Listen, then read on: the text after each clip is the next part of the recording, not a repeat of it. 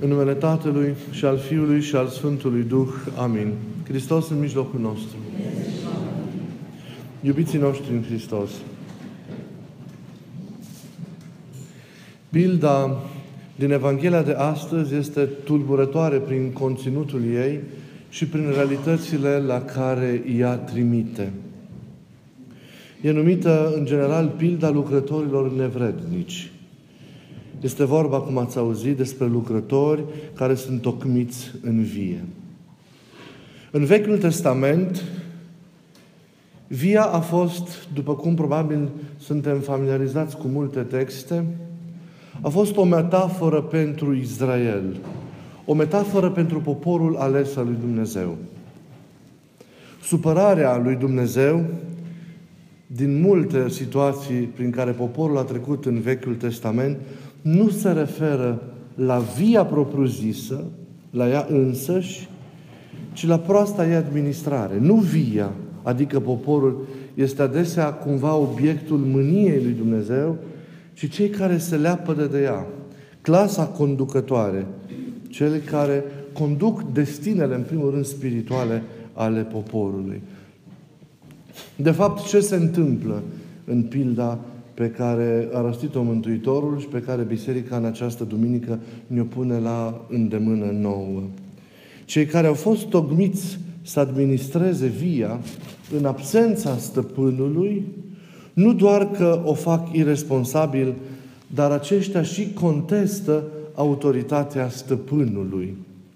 Autoritatea stăpânului care a așezat în această lucrare, care i-a așezat în această demnitate. Nu-i recunosc în cele din urmă stăpânului dreptul la proprietate. Nu-i dau partea cuvenită din rodul pe care l-au obținut. Îi maltratează trimișii, mesagerii săi și în cele din urmă îi omoară chiar fiul, sperând cumva, absurd cu totul, să ia ei dreptul la această moștenire a viei. De fapt, ceea ce acești lucrători ai viei, așezați de stăpân, să administreze via în absența sa, pun în discuție este, de fapt, autoritatea celui care i-a angajat. Autoritatea lui asupra bunurilor proprii, dar și autoritatea lui asupra lor. Ce și-ar fi dorit, de fapt, stăpânul din via, a viei acesteia? Ca ei să fi colaborat cu el și să ajungă la împlinire lăsându-se zidiți pe stânca autorității sale și nu în afara ei. El e însă o autoritate care nu se impune cu forța. O autoritate care nu intervine brutal.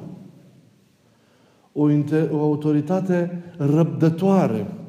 O autoritate care se propune o autoritate pe care tu trebuie însuși să o alegi. O autoritate iubitoare care slujește și care se dăruiește pe sine, cum știm foarte bine, până la sacrificiu.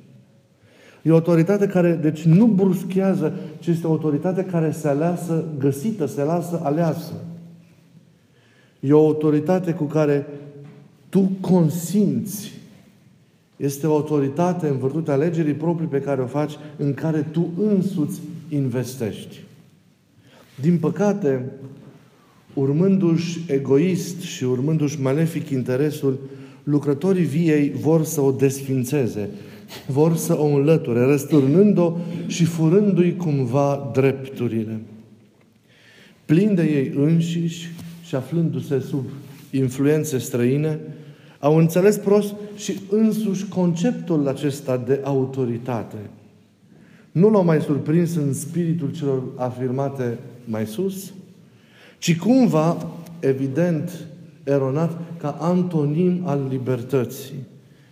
Și au văzut o autoritate care subjugă, o autoritate care închide sau suspendă libertatea, o strangulează, ziceau ei, drepturile omului, autonomia persoanei și așa mai departe. Sunt noțiuni și realități cu care sunt convins că sunteți familiarizați în discursurile de astăzi. De ce să o suportăm? Haideți să o surpăm Și haideți să ne așezăm noi pe noi înșine ca autoritate în viața noastră și în lumea pe care o clădim pornind de la noi în jurul nostru. Și astfel să avem noi totul. Ei, nu mai zic că prestigiul și avantajele autorității sunt adesea o tentație căreia nu ușor îi se rezistă. Ei, și fără să-și dea seama, poate ei, revoltându-se față de realitatea legitimă a autorității și rupându-se de ea, nu au intrat nici măcar în sfera propriei lor autorități personale pe care și-au, și-au dorit-o. De ce? Rupându-se de această adevărată autoritate, înstrăinându-se de ea, au transferat toate prerogativele ei, fără ca să, mă rog, intuind la început, dar neștiind unde se va sfârși, au, au transferat toate prerogativele unei alte autorități asupra eului propriu. Noi. Noi ne construim pe noi. Ne fundamentăm viața pe noi. Pe cum credem noi, pe cum ni se pare nouă, pe cum voim noi. Deci pe eul propriu, sufocat de el însuși, de poftele și de dorințele sale. E de fapt, și aici este drama, aici este drama și trebuie să fim foarte atenți. E de fapt o autoritate fără autoritate, care e ușor confiscabilă de autoritatea întunericului. Când ajungi în zona aceasta de a te întemeia pe tine însuți, de a-ți întemeia pe tine însuți viața și nu pe autoritatea îndreptățită, care e Dumnezeu pentru noi, nici măcar nu mai ești într-o zonă a propriei tale autorități. Pentru că fără să-ți dai seama, această părută autoritate este confiscată de autoritatea întunericului. Pentru că și el își revendică o autoritate în viața omului și asupra oamenilor și asupra lumii pe care omul o clădește. Și aici este drama. Autoritatea întunericului care aștepta doar atât. Ca omul sau ca lucrătorii din vie, nu? Să iasă din norul ocrotirii și a umbririi adevărate și legitime. Când omul a ieșit din acea zonă, da? Deja este în pericol. I-a hrănit atunci cu iluzia că se pot întemeia exclusiv pe ei înșiși și își pot fi ei înșiși autoritate. Și când ajungi deja în zona egoismului, susținut de mândrie, deja ești în teritoriu străin. Doar că nu realizezi. Au putut fi astfel ușor confiscați. Refuzând să lucreze pentru proprietarul viei, ei sfârșesc prin a nu mai lucra nici măcar pentru ei înșiși. Sunt intrați într-o zonă care favorizează răul și astfel, în mod inevitabil, în cele din urmă, sunt cuceriți.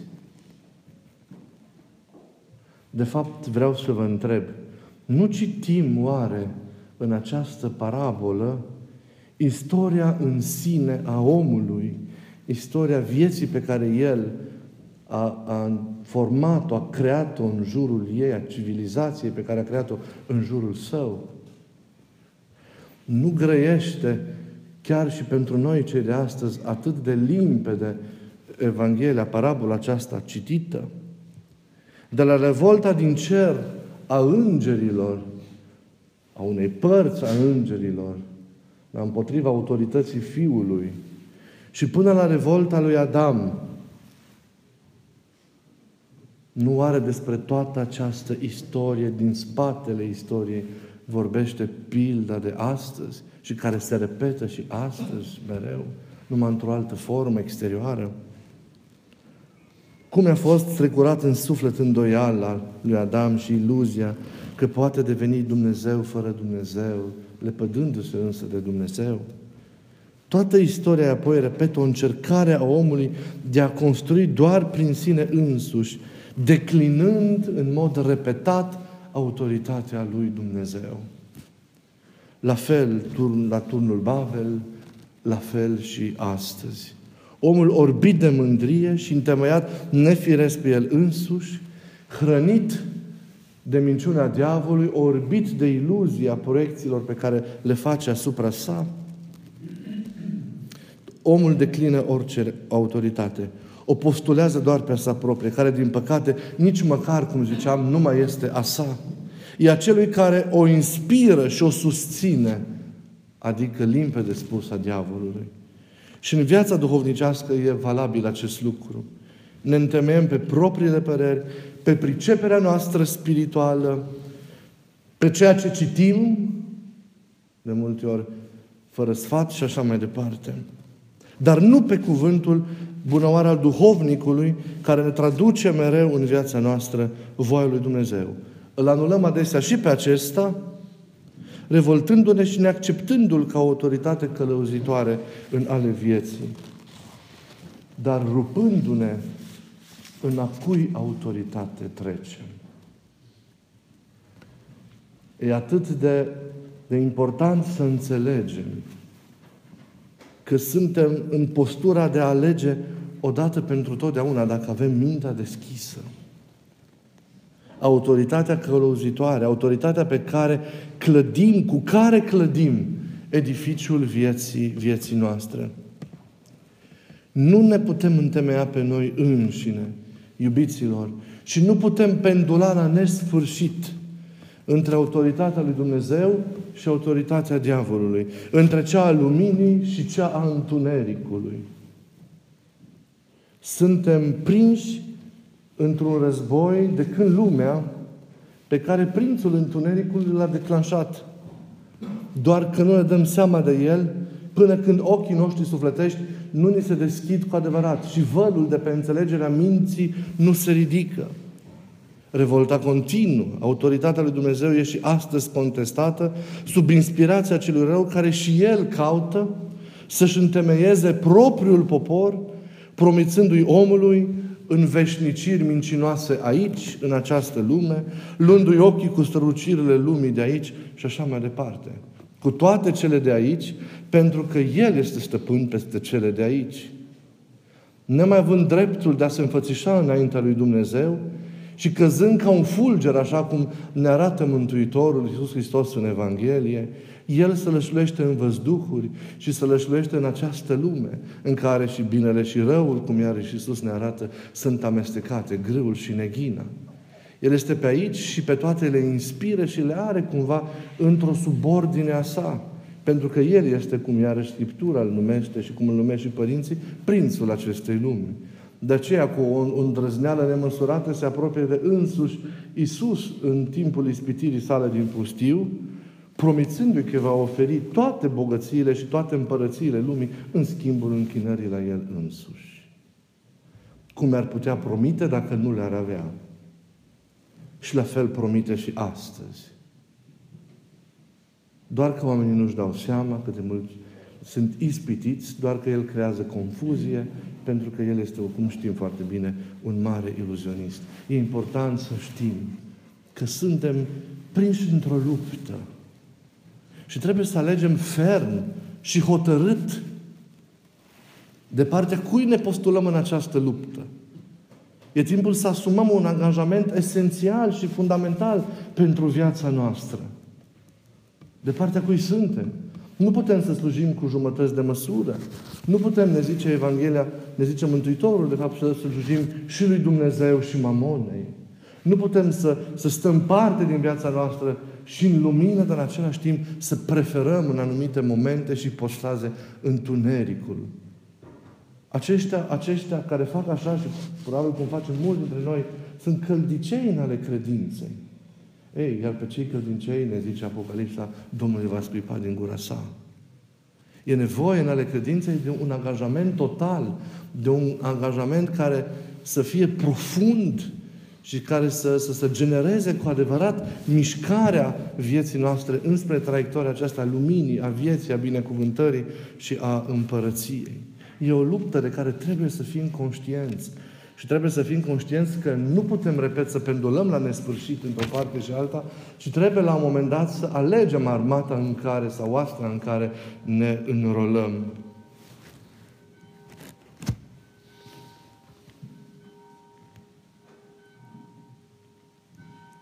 Sunt zece împărați, ne zice Apocalipsa, care încă n-au luat împărăția, dar care vor lua stăpânire de împărați. Măcar un ceas împreună cu fiara.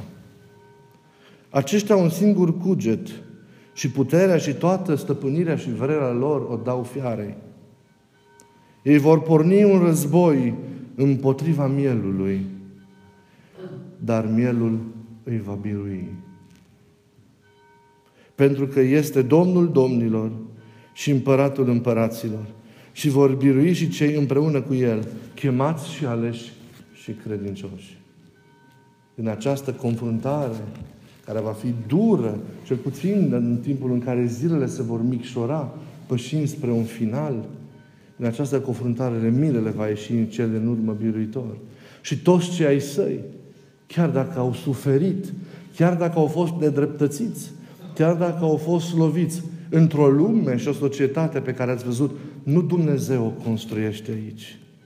Dar în cele din urmă, ei se vor arăta biruitori pentru că au luptat alături de miel, au pătimit împreună cu mielul, au murit, dacă a fost cazul, împreună cu mielul. I-au dat totul mielului, însă și inima lor și întreaga lor viață. Au ales pentru el și nu l-au slujit cu jumătăți de măsură. Și nu l-au negat în vremuri de prigoane și de încercări și de suferințe, ci au rămas până la sfârșit alături de El, chiar în ciuda acțiunii tuturor celor din jurul lor. Au avut curajul să noate împotriva curentului și să rămână alături de El și să-L mărturisească într-o lume care se leapădă de El. Aceștia vor birui împreună, împreună cu mielul. Ei, să alegem. Să alegem. Construim viața noastră împreună cu Dumnezeu, ne clădim viața noastră pe autoritatea Lui, pe Evanghelie, pe voia Lui, pe El însuși care trebuie să devină o măsură în noi înșine? Sau vom continua mai departe să ne mințim că zidim pe noi și fără să ne dăm seama să ne trezim confiscați de autoritatea întunericului în această confruntare care limpede se va, vedi, se va vădi în zilele din urmă. Oamenii nu sunt conștienți de ea și nu o văd, trăiesc liniștiți, e atât de bine aici. Și cineva așa vrea să crede, e atât de bine. E așa de bine totul, de ce să vrem altceva?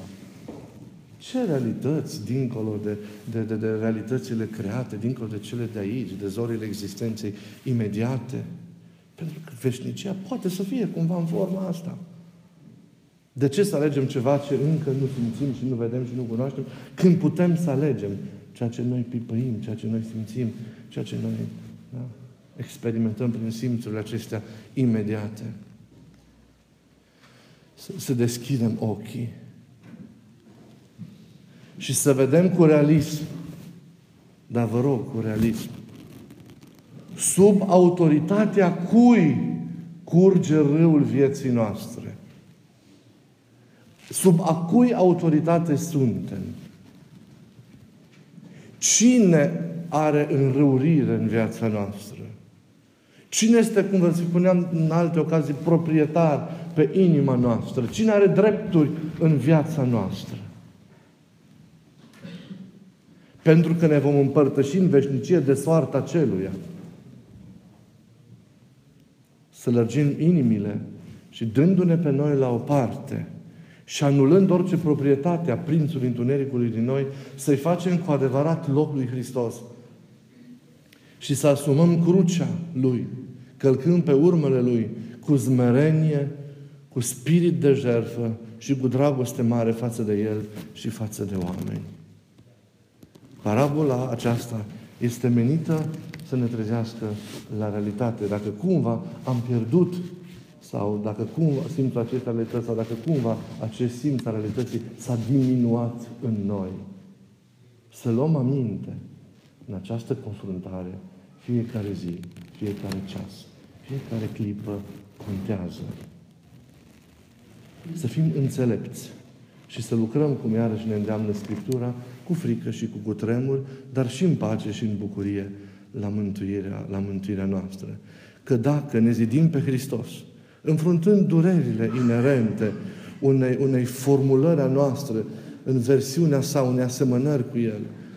Toate acestea vor fi răsplătite acum și mai cu seamă în veșnicia, acolo unde nu mai este nici o durere, nici o scârbă și nici un, sfârșit, nici un suspin, ci doar viață fără de sfârșit. Să ne supunem lui Hristos și cu adevărat să-L primim pe El în inima și în viața noastră și să ne lăusăm călăuziți de El. Amin.